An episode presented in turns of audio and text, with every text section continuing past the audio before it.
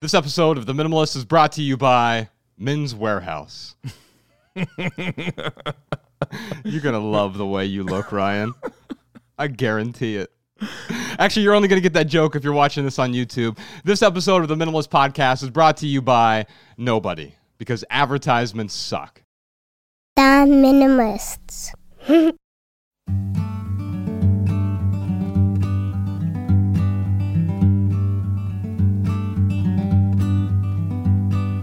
Every little thing you think that you need. Every little thing you think that you need. Every little thing that's just feeding your greed. Oh, I bet that you'd be fine without it. Hello, minimizers. Welcome to the Minimalist Podcast, where we discuss what it means to live a meaningful life with less. My name is Joshua Fields Millburn. And I'm Ryan Nicodemus, and together we are the Minimalists. Ryan, today is the day. Are you ready for the big reveal? Heck yeah. We've been, well, we've been waiting for months to finally reveal our new studio. We have a gift for you, we have a present for you, and we're going to unwrap it right now. Yeah. Here we go. Let's do it. Oh my God. Look at that. If you're not watching this on YouTube, you're just listening to the audio, you may want to pan over and just take a look at our brand new studio space. It killed it. YouTube.com slash the minimalists podcast. You can find our podcast there or any of our clips over at youtube.com slash the minimalists. We're going to talk about this studio here in a second. But before that, Ryan, I want to talk to you about recluttering. Have you ever decluttered a space but then felt compelled to fill it with new things? Oh man, mm. that can be dangerous. Mm. Once we've excised our excess, the last thing we want to do is reclutter our lives with new possessions, new burdens, new obligations. Today, we're going to talk about how to avoid recluttering our lives with excess.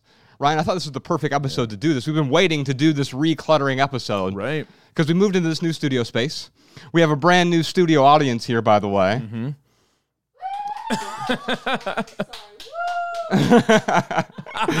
uh, yeah, we have um, Alabama, Emma the immigrant, and uh, Danny Unknown is around here somewhere, hiding behind the cameras. Of course, Jordan No More, podcast Sean are all here. And what's funny is we have some people who have been moving to Los Angeles. We moved to this new studio, and the spaces we move into, they tend to be empty. Yeah. And so the first thing we want to do is what? Reclutter it. Yeah, fill it with stuff. That's right. Oh, I am empty if this space is empty. Mm. We've been very careful, and it's taken way longer than what we initially thought. We were like, hey, maybe we'll get like two episodes with that wrapping paper behind us. Yeah. And it was fine. It worked well for a season. Yeah.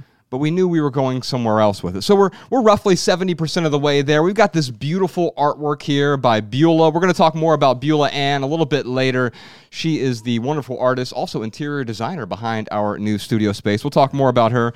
Also, shout out to Evan Cox, who does all of our lighting. He came in here and has made things look beautiful. We still have quite a bit to do with our lighting. Yeah. That's all right. Yeah. Evan's is a savant, man. Oh my god, yeah, he is a total genius. He sees things with lighting Yeah. that yeah, it's almost like he's uh, he has you know the when people have synesthesia that they can play music and they see colors. Mm. Yeah. he has that with lighting somehow. Somehow. yeah, and I, I just remember the first time he was in here, uh, he did some things with the lighting, Mm-hmm. and it didn't look any different to me. And then Jordan showed me on the camera. side by side. I was like, oh my God. I had no idea Josh could look that handsome.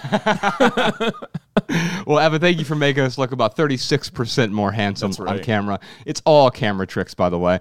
We have some new camera equipment. We're upgrading to 4K real soon as well for YouTube. What we're trying to do is we've had a message here that we've been talking about for 10 or 11 years. We've refined that message, Mm. and we want to make it look beautiful. As our friend Erwin McManus says, beauty is essential. Amen. And we want to bring that forward. In fact, we're often inspired by some of the art that they've done over at Mosaic and, and seeing the art that they've put forward in, in all of their creations. And how can we also make what we're doing look beautiful? One last person to shout out. Big thanks to Tim, who you have not met yet. You were out of uh, town last week uh, from Wove Arts. He's the guy who hung all of this artwork and made this space look like a beautiful art gallery. Yeah, he did a great job. Is that is that the guy that you were talking about, Danny? Oh, awesome. Yeah, he's he's amazing and uh, really talented artist. Really understands art history.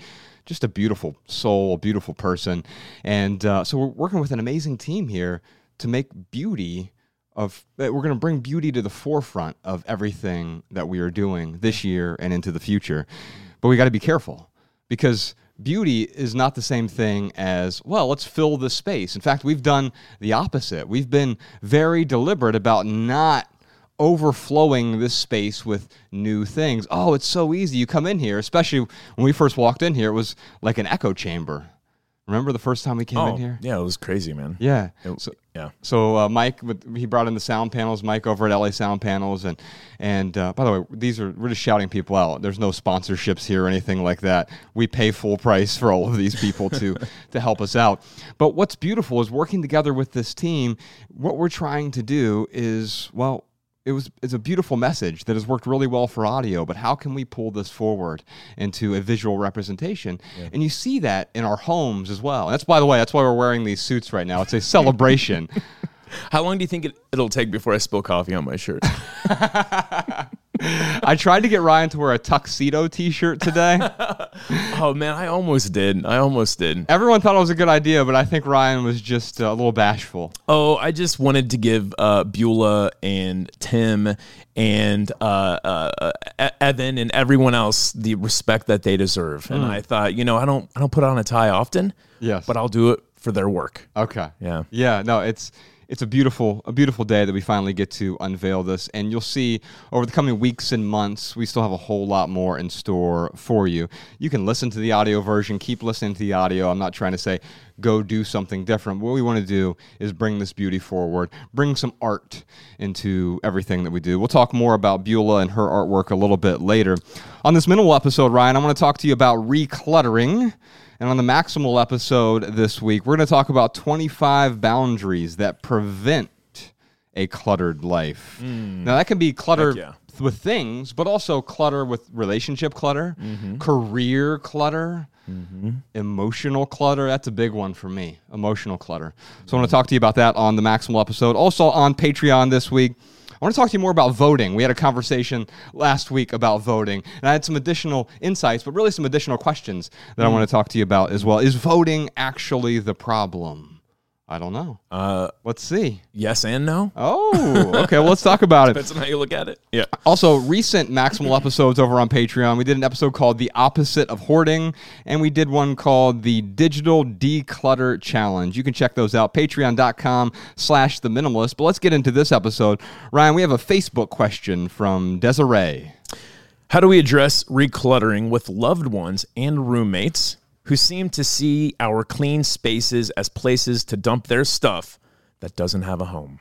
Yeah, I think that's what's fascinating about this. I think we're all this way to some extent. As I mentioned earlier, you walk into an empty room, or I know uh, Danny's moving into a new place right now. I just saw pictures of his new apartment. It's beautiful. It's a small apartment, and what he's realized, like, oh, I have too much stuff for this space. I had too much stuff for my life, maybe, mm. but it's especially obvious when I move into this new space. But whenever we move into a new space, what do we feel? Oh, I have to have the things that I'm supposed to have. I have to mm. have a couch. I have to have a bed. I have to have a dining room table. I have to have a blender. I have to have a George Foreman grill. And all of a sudden, the list goes on and on and on. And a lot of this, these are non essentials. And the mm-hmm. question about a non essential is will it add value to my life? Mm. There's nothing wrong with having non essentials. But many of these things are actually going to get in the way. And I think that's where Desiree is right now. Other people's stuff is getting in your way. And I don't know, maybe it's driving you crazy a little bit. Mm. Dude, the counter is like my biggest um put everything there. Like Mike I get like we'll get the counter like nice and clear, the kitchen counter because it's like nice and wide. And all that does is like attract everything that I don't have like an exact place for. But what's really cool is like Mariah and I we uh, try to keep it as clutter free as possible. Some days we do better than others, but we're constantly working together towards the same thing. So, like, we we, we know what we want. We know our preferences. Uh, we have conversations about it, and it's usually her getting on me about stuff. But sometimes, you know, like her art stuff will be out, and I'm like, oh, hey, do you mind, you know, taking care of this? Or sometimes I'll take care of it for her. Yeah. But yeah, with with loved ones, it might be a little easier with roommates. Mm. Like I had that roommate from Hades. Mm-hmm. yes. Back in Ohio. Yeah. Yeah. And like there was nothing I could do to like help him or to yeah, to, to make him see that he needed to take care of our personal space. Right. I eventually moved out, which maybe that's not what you know. Des, uh, yeah, Desiree needs to do here is move out. Um, Maybe you could not. you could certainly have a conversation at first, but you know, I had a lot of conversations with him, and uh, it just ended up not working out. I have some insights from Anthony DeMello that I think might help Desiree. This is from his book, Rediscovering Life. And this section, this is from page 67. Nothing in this world upsets you. Get your get your soul ready for a shock. Here it comes. I say it just like it is. I'm going to lob the bomb right into your mit- midst. Listen to this. Nothing in reality, nothing in life, nothing in the world upsets you.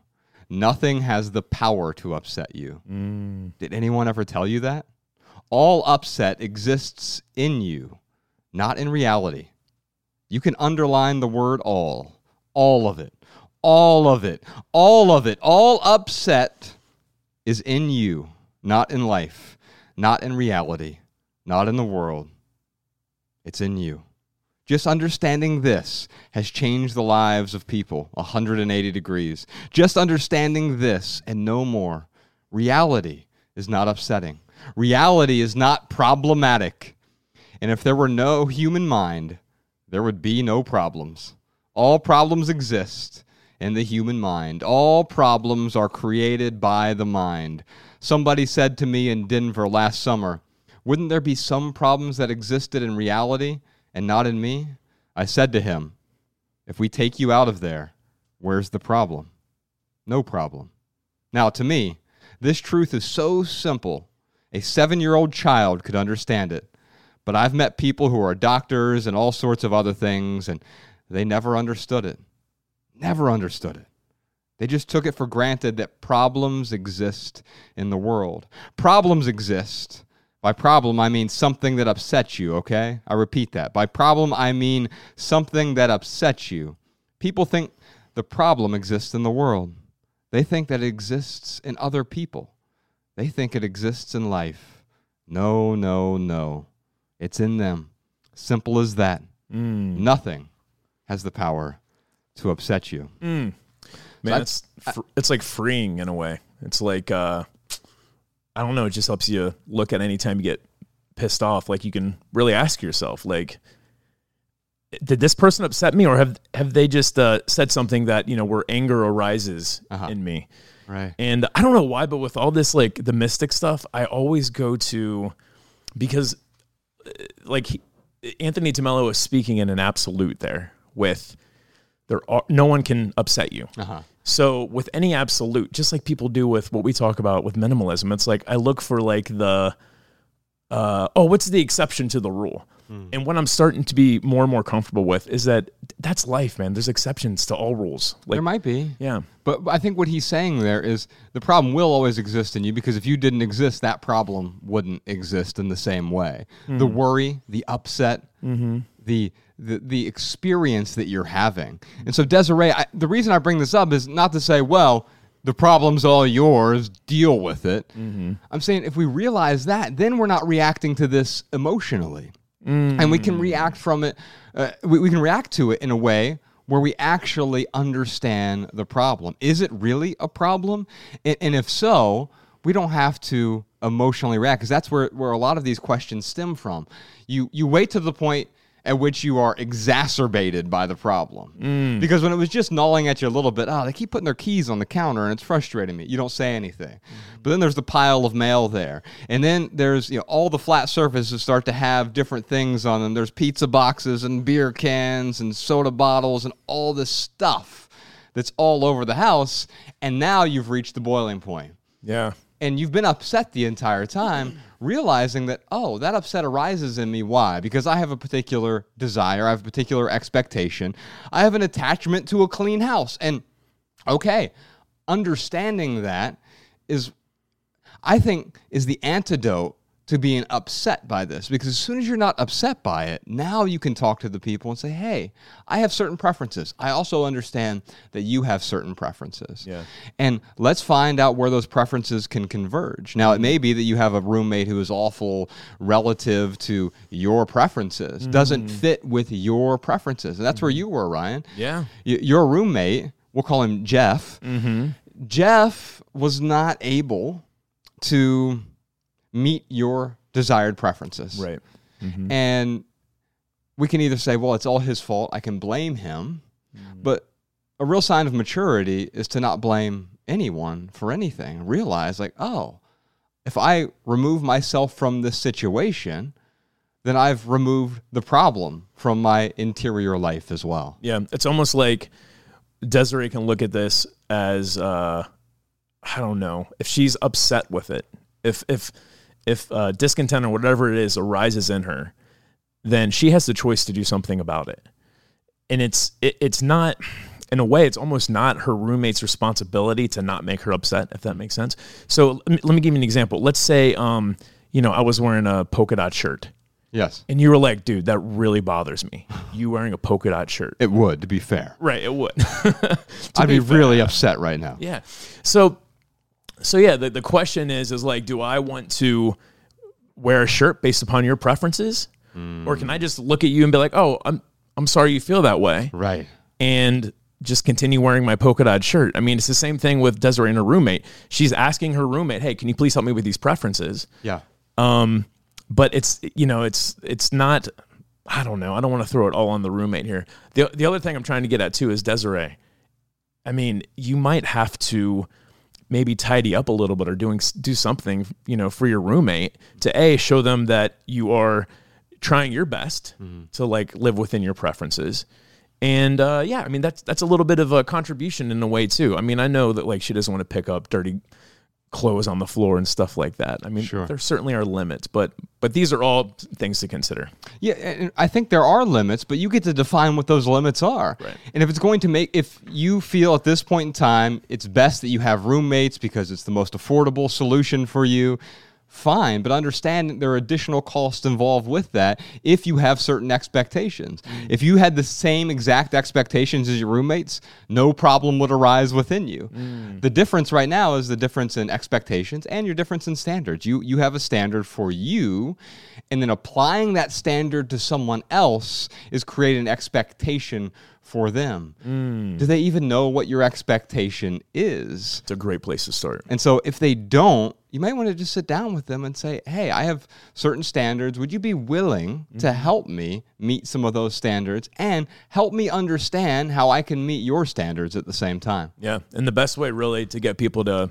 help you out or you know contribute to your life is you help them them out. You contribute to their life. Like that's really going to spark that desire in your roommate. Now, Ryan, would you be upset if I take this jacket off because I'm starting to sweat in here? Not at all. All right. Well, we got a voicemail question here from Hannah in Hartford, Connecticut. I'm currently on the journey to becoming zero waste, which means that I've been trying to put more value into the items I own. I've heard you say that if your house burnt down, it wouldn't be a big deal because nothing in your home is, is that important to you. I guess my question is, how do I balance putting value back into my items or the things that I own and, and not letting these possessions control my life? So it seems to me, Hannah, that you're asking, how can you jump in the swimming pool and not get wet? Mm, yeah, yeah. And here's the, here's the thing. Let's use a different word than value. Let's just say attachment. I want more attachment to my items, right? Because what you're saying is, or, or maybe even meaning. I want to pr- impart more meaning, ascribe more meaning onto my items. Well, of course, they're going to be more difficult to let go of, right? Mm-hmm. Now, you can let go of attachment and not let go of an item, and that's ultimately what I'm talking about. She she misquoted us a little bit by saying, "Hey, if my house burnt down, I'd be okay because nothing's important to me." No, no, mm-hmm. no. I have plenty. All of my things are important to me. Yeah. I don't have an attachment to those things. I don't treat them as disposable.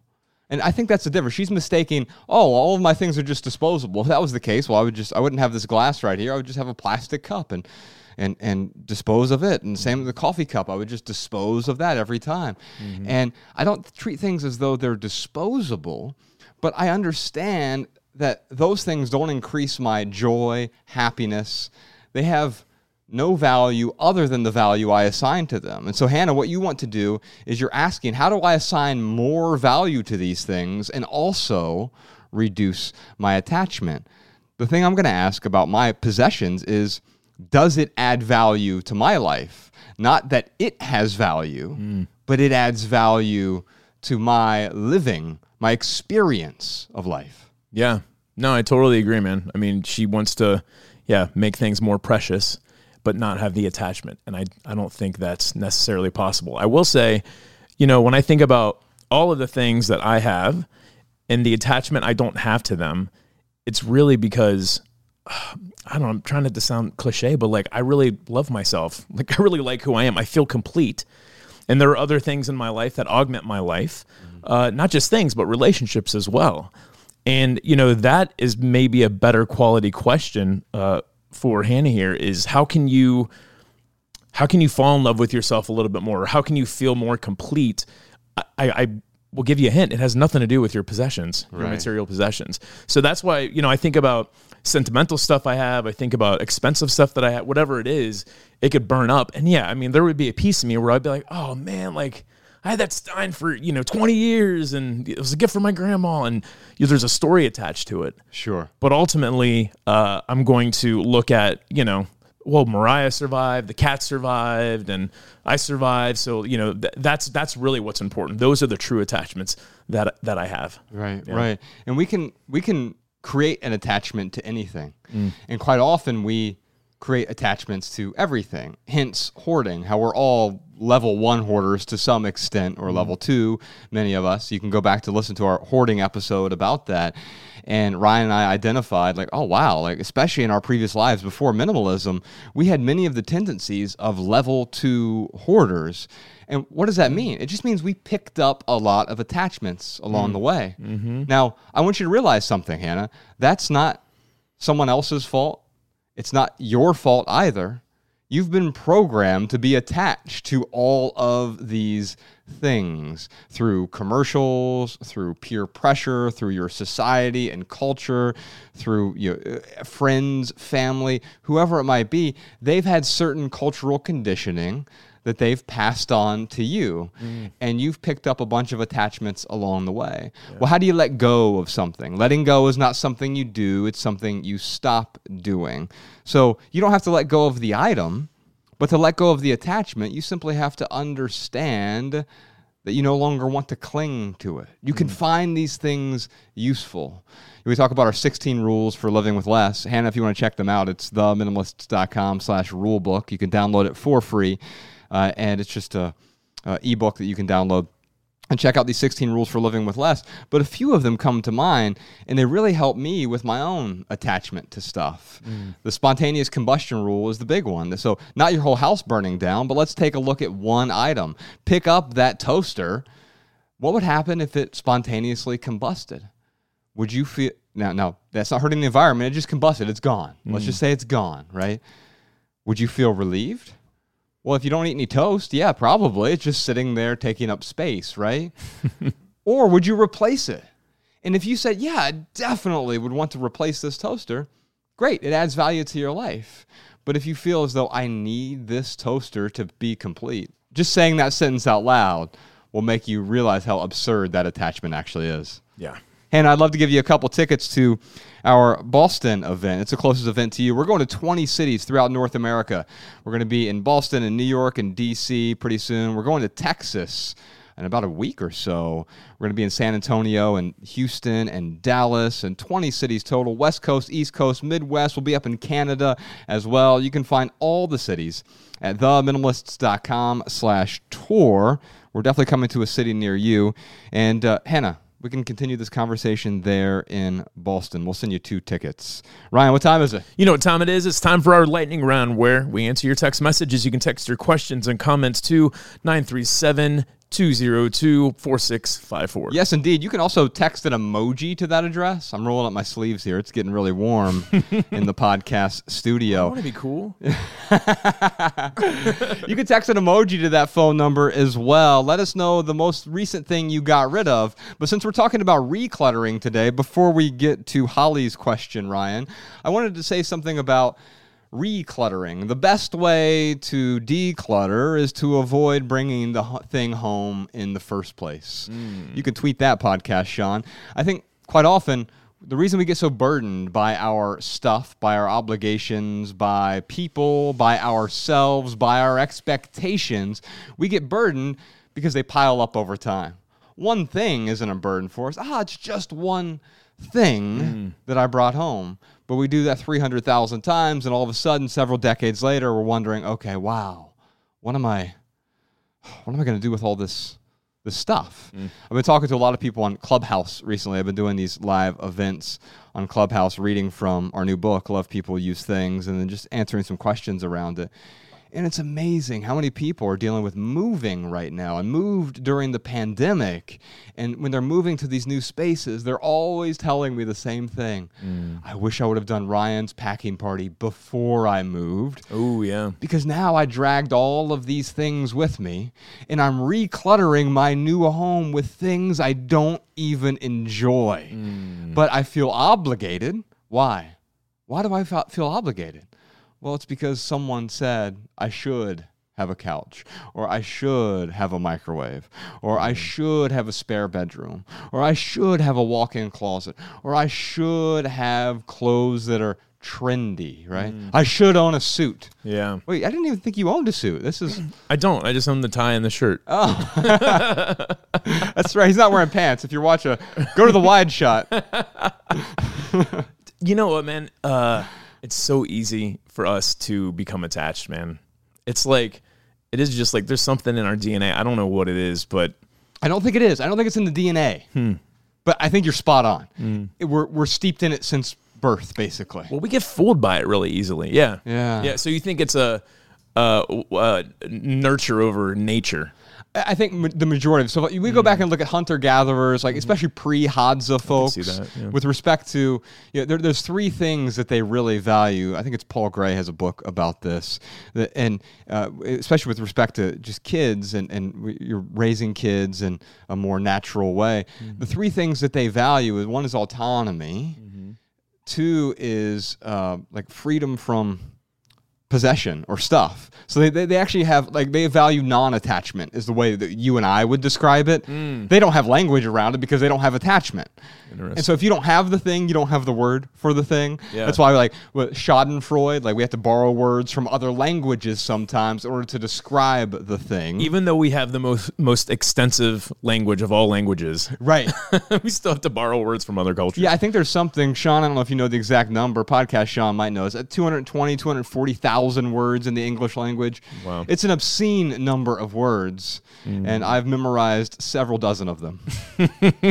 If I read the dictionary, have I technically read every book ever written?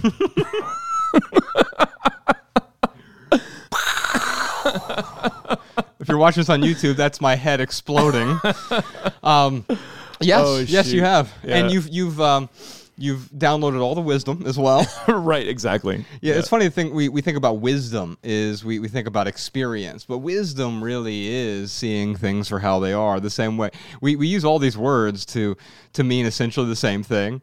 Yeah, I was having this conversation with uh, Chris Kelly. He has a podcast called Nourish, Balance, Thrive. He's been on our podcast before and yeah, I'm, I'm talking about attachment and how he's like, well, we need attachment and. I'm like, okay, you say whatever you want. I, it's all the same thing to me. It's attachment, desire, yearning, lust. Uh, Yeah. You could clinging, call it whatever you want. What is the essence of what you're talking about? If you're talking about uh, little babies are attached to their mothers out of biological necessity, of course they are. Right. The problem is we still have 40 year old men who feel like they need to breastfeed. Right and and, and and because we we continue we just pick up different things to become attached to. Sure.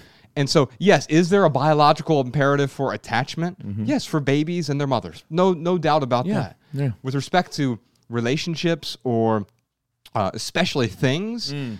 you, you look at pre-civilized people, and even like like personal property was like they weren't against it necessarily. They just didn't understand it at all. Well, you know, it's interesting. Like they were, they're attached to community. They're attached to their their their friends, their relatives, like that that tribe, or I, and I would even call it a tribe uh, because, you know, we're talking pre, you know, pre-human or you know pre-modern human civilization. Right. So, I, I they truly were loving people and using things.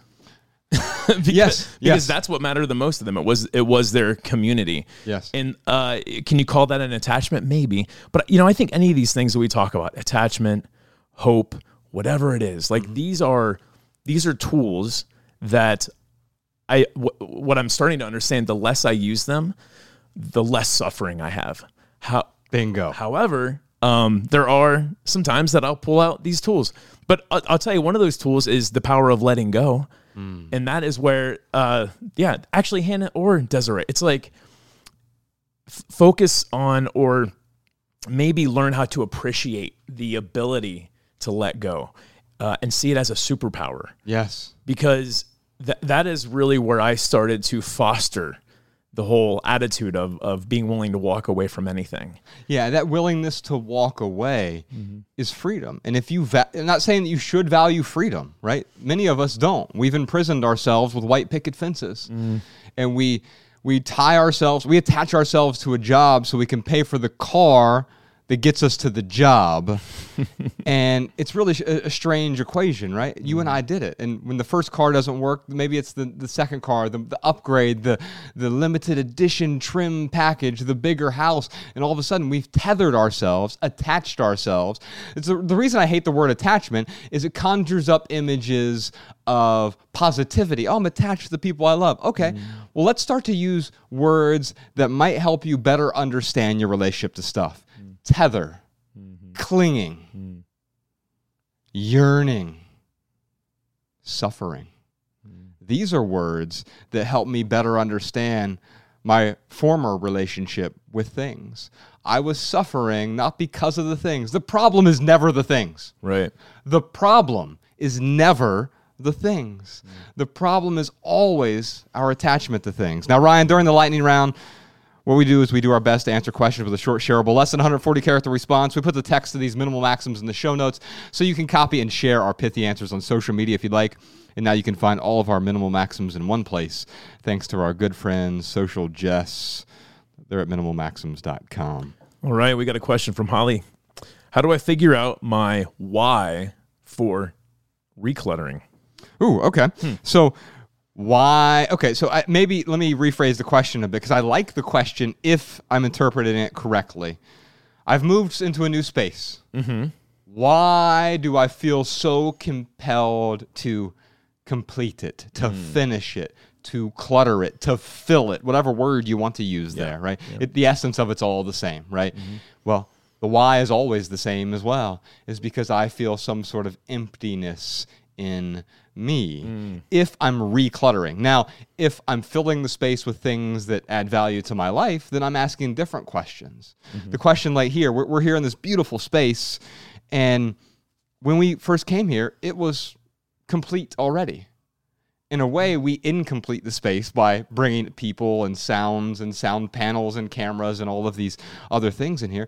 But we want to use the space, use the things, so that we can communicate something that we want to communicate. In order to do that, I look at what is the sort of minimum viable way to do that.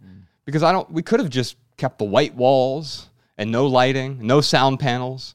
It would have been echoey as hell. Mm-hmm. It wouldn't have worked, right? Mm. And you and I aren't against things. I mean, we're celebrating with suits on right now. How ridiculous is this, right? I own one suit because uh, Bex occasionally uh, has impromptu funerals or something that she wants me to go to. she attends a lot of funerals, man. Oh, wow. People we don't know. She just shows Just like up. shows up. it's really her passion. Don't. Funeral crashers. Yeah. it's a sequel we're working on.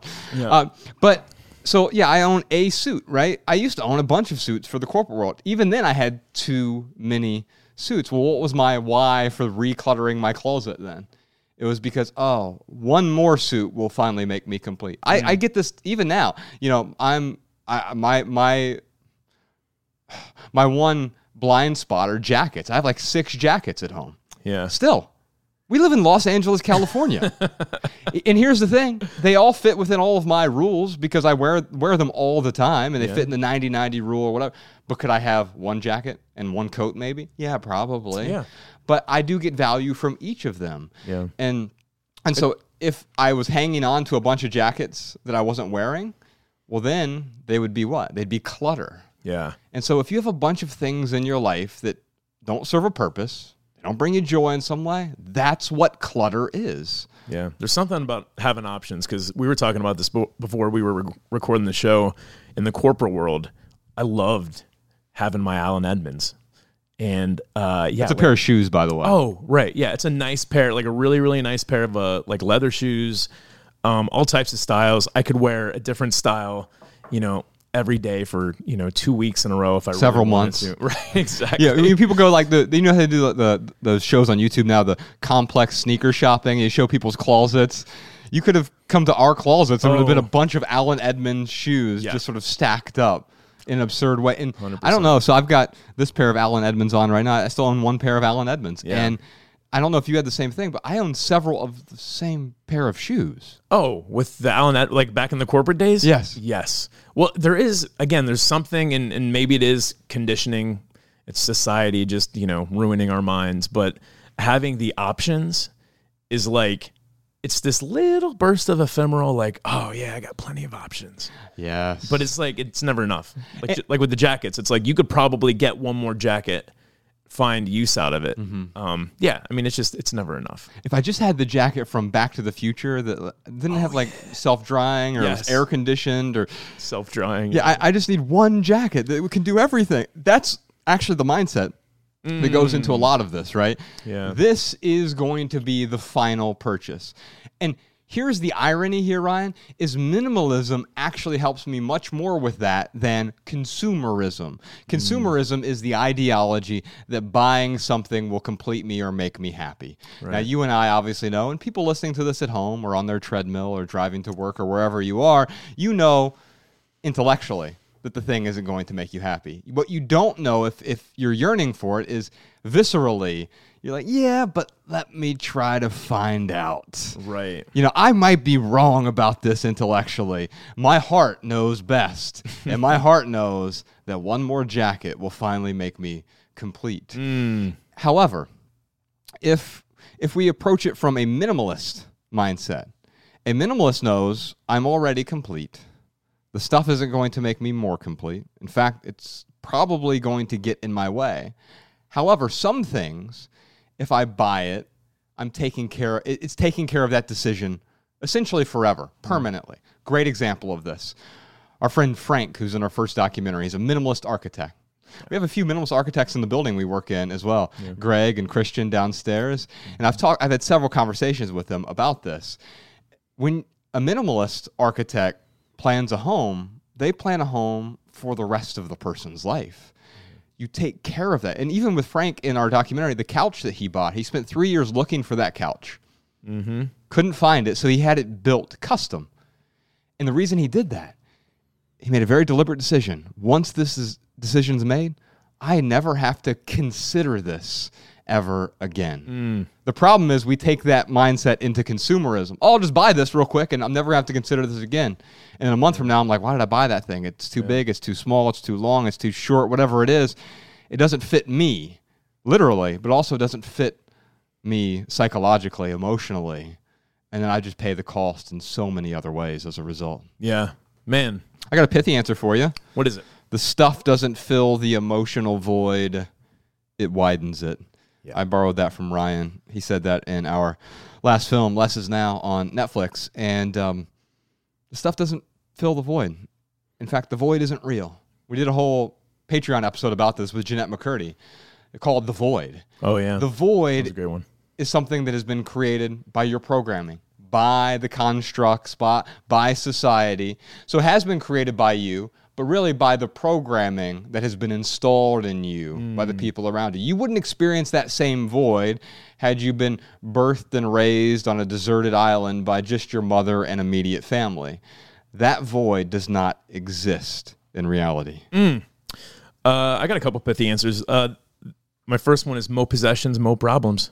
nah, I stole that from Puff Daddy. I think it was Biggie, right? I don't know. Oh, it was. Well, it was a song they did together. Okay. Yeah. Yeah. And so, um, what I like about that, I, I love that answer. I think it's going to work great as an image or for the show notes, whatever. By the way, if you want our show notes in your inbox, sign up for our email list over at theminimalists.com. But mo possessions, mo problems, because it's not actually the, the, the possessions mm. that are the problem. It's me that's the problem. Right.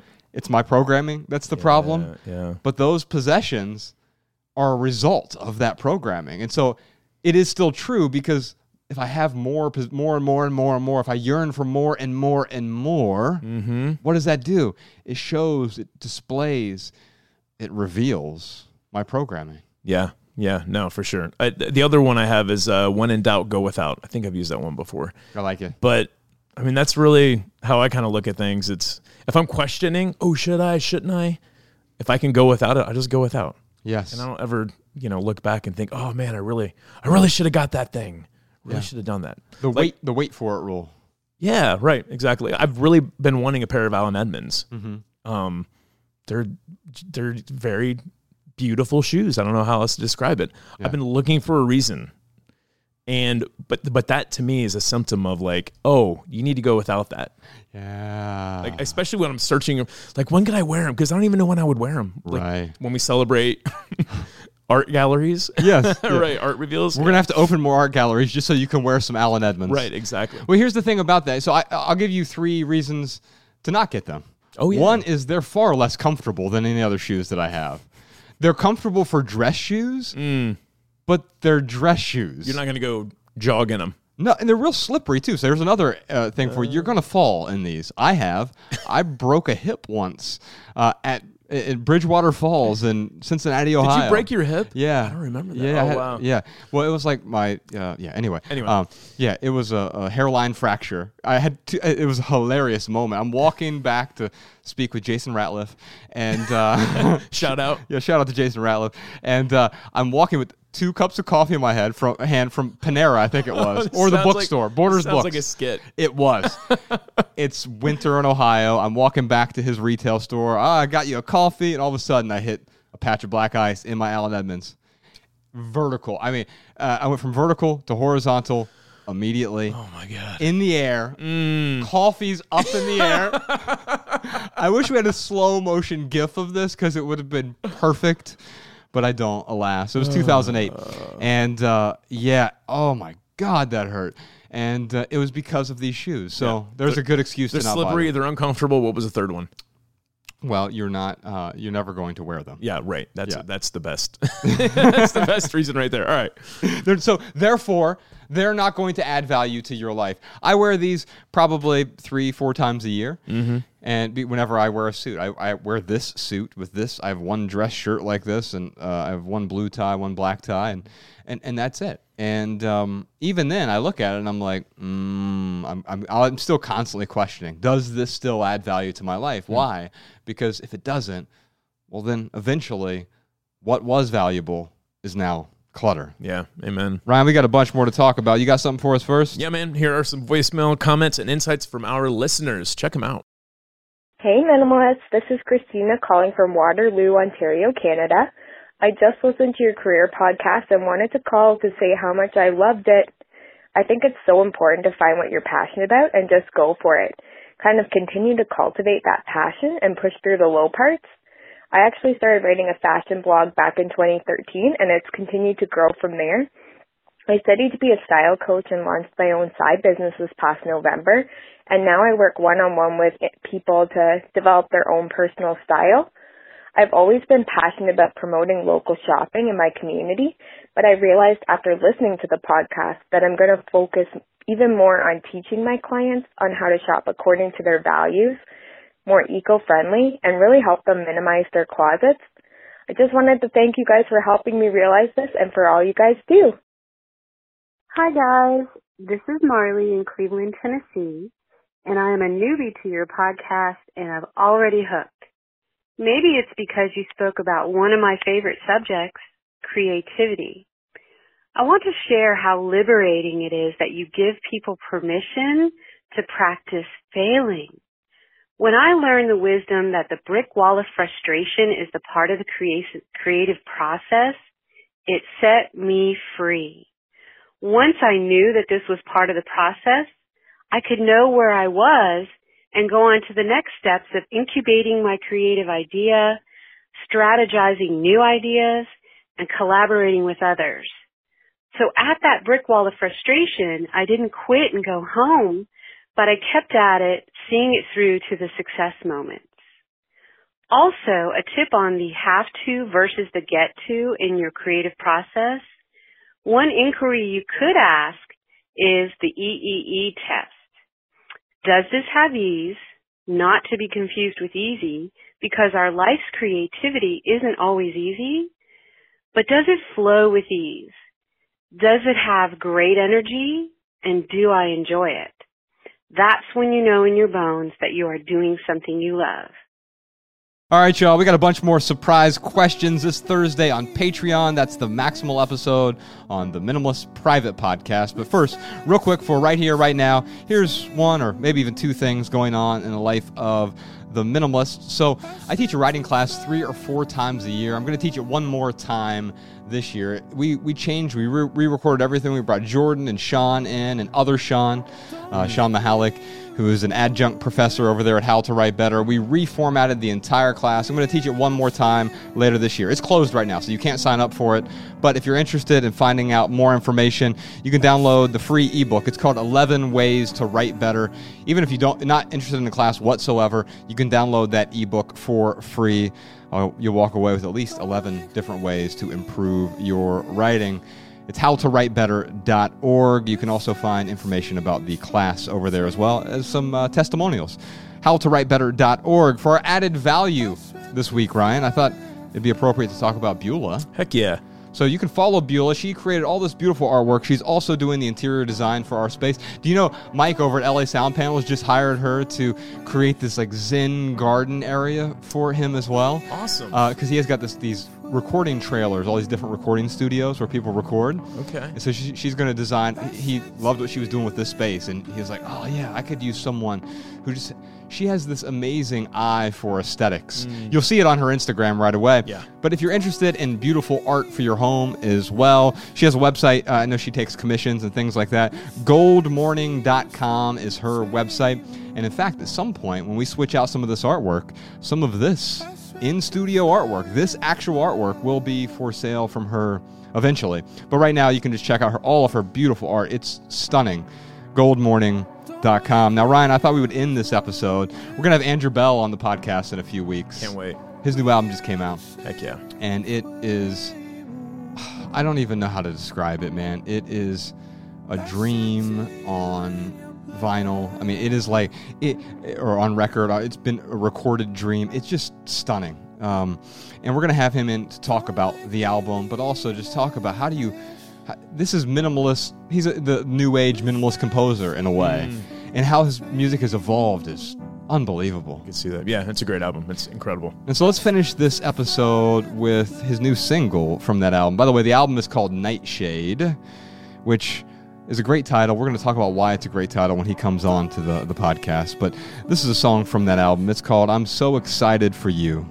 By the way, we have a bunch more surprise questions this week, like how do we ensure we are using our closets for their intended purpose rather than as miniature storage units?